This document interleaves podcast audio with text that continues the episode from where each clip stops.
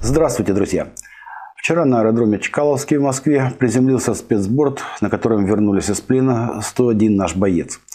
На фронте тем временем без перемен. Продолжается зачистка северо-восточнее Купенска, левого берега Отскола, от Двуречного, которое уже освобождено, до поселка Синьковки, за который идут бои, которые находятся в 5-6 километрах северо-восточнее Купенска. Южнее на всем фронте от Макеевки, Балка-Журавка и до Дебровы продолжаются бои приблизительно на тех же позициях. Войска медленно продвигаются вперед, но освобожденных населенных пунктов, к сожалению, нет. При этом э, глава Луганской области без Луганской области, назначенный Киевской хунтой, сообщает о том, что основные бои разворачиваются под Кременной и ситуация критическая. Еще южнее, на другом берегу Северского Донца, продолжаются бои вокруг Северска. Наши войска сейчас бьются в Верхнекаменском. Положение осложняется тем, что севернее нам не удается взять Григорковку, которая находится между Белогоровкой и Серебрянкой, а южнее бои продолжаются в Спорном, на восточных окраинах. И Спорное целиком освободить тоже не получается. Еще южнее продолжаются бои под Раздоловкой. Вокруг Артемовска положение вооруженных сил хунты продолжает ухудшаться.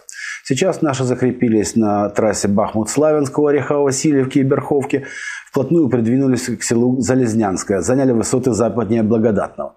Наступление на Берховку идет в том числе и от ступок с севера Артемовска. В самом же Артемовске бои продолжаются в питомнике в Ягодном.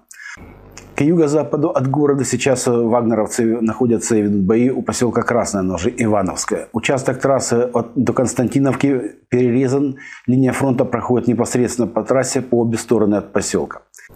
При этом киевская хунта уже готовит подмандатное население к сдаче Артемовска. Глава МИД Кулеба сообщил, цитата, «Если мы отступим, новым Бахмутом станет какой-нибудь другой город». Ну а на Западном фронте бои идут не только в районе Угледара, но и на дорогах между населенным пунктом Орехов и Пологи. Напомню, что Орехов – это мощный укрепрайон вооруженных сил хунты на Запорожском фронте. Между тем, в Севастополе пресечена очередная попытка атаковать на этот раз э, электростанцию. Очередной беспилотник был сбит. И еще один беспилотник сегодня пытался атаковать аэродром Брянска тоже был сбит, но при этом стоит обратить внимание на то, что до ближайших частей вооруженных сил хунты от аэродрома более 100 километров. И немного креатива с той стороны мушки. Немецкий Дершпигель раскрыл планы киевской хунты по спасению энергетической инфраструктуры. Ее планируют просто закопать. Ну, если быть точным, то Киев э, планирует разместить под землей две из приблизительно 90 крупных подстанций. Местные сверхразумы в своем успехе уверены, но, как всегда, все упирается в деньги. Денег нет.